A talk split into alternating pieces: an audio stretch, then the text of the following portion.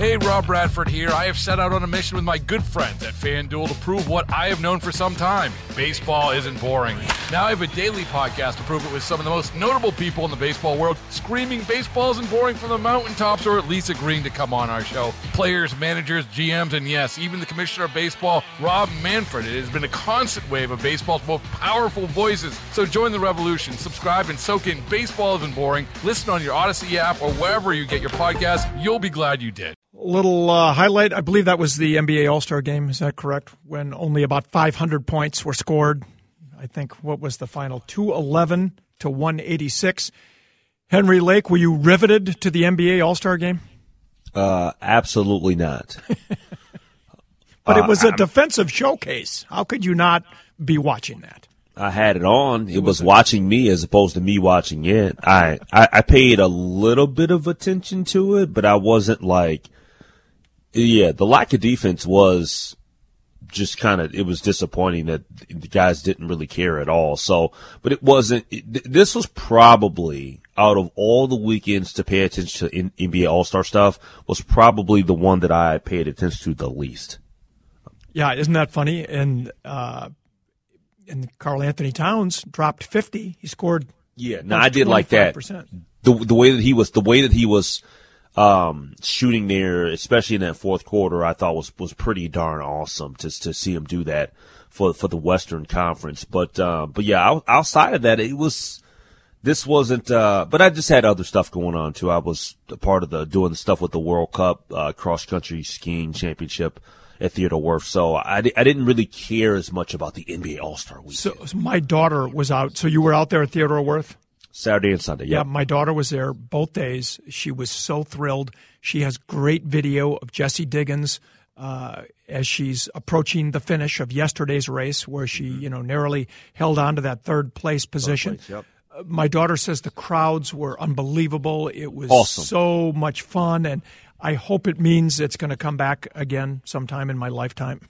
Well, I, would absolutely give uh, a, a, huge shout out to. Um, to Claire Wilson and uh, you know uh, one of the I mean when you talk about visionaries for the for the Loppet uh, years ago, John Munger, um, and, and just being able to to have the vision and the idea for having the World Cup be here in North Minneapolis. It, it, was absolutely amazing. I loved it. I had a, I thoroughly enjoyed my time the entire weekend. Uh, I thought that the, the, the coverage, the media coverage was awesome too. But, uh, but no, it was, it was, it was great. And, and look, were they going to happen uh, or have it rather even without the snow that dropped last week? Yes, but the snow aesthetically made it so much cooler, and just the cold temps Thursday, Friday into Saturday made it awesome too. Yesterday it was got a little bit tricky, right? Um, cause it was, it was so warm, but, uh, I thought it was a brilliant, the, the, awesome event. The television coverage looked so awesome. Their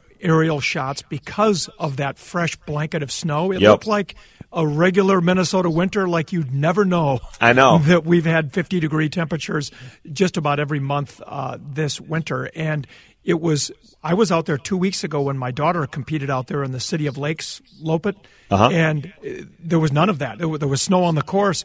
Everything else was brown and brown yeah. and dirt, and uh, so I can only imagine uh, how awesome it was to be there in person because it looked great on television. Yeah, we, we got lucky. It was it was awesome. I you know it's it's just unfortunate though that um that my friend uh, Ben Popp and the the people with the uh, the Birkebeiner in, in Hayward they're not going to be as lucky because they did not uh, get that snow. Let's talk about a couple of basketball games that did count. The Gopher men won last night against Rutgers. It looked for a moment like they might let that one get away, mm-hmm. but they held on and beat Rutgers. Are they getting close to being an NCAA bubble team? No. No. Okay. No, not not not in my opinion. It was it was it was a breakout game for Pharrel Payne. I, I don't see a path for the Gophers getting into the tournament other than, I mean, them upsetting Illinois, running the table here at the end of the season, getting what 21 wins or so, and then you go into the Big Ten tournament and you get to like the finals of the Big Ten. I just don't, I don't think that there's any real math that shows that they could be a, a tournament team.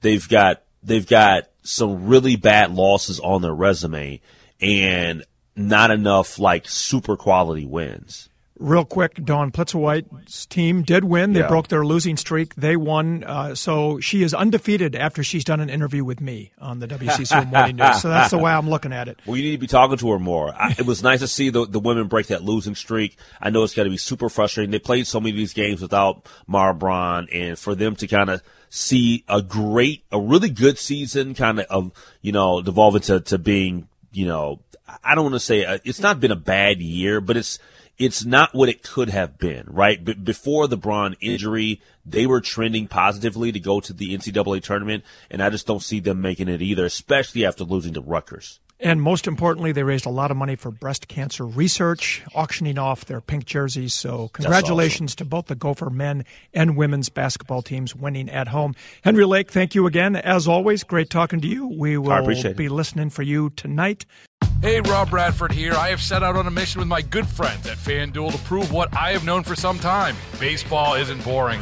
Now I have a daily podcast to prove it with some of the most notable people in the baseball world screaming baseball isn't boring from the mountaintops or at least agreeing to come on our show. Players, managers, GMs, and yes, even the commissioner of baseball, Rob Manfred. It has been a constant wave of baseball's most powerful voices. So join the revolution. Subscribe and soak in Baseball Isn't Boring. Listen on your Odyssey app or wherever you get your podcast. You'll be glad you did.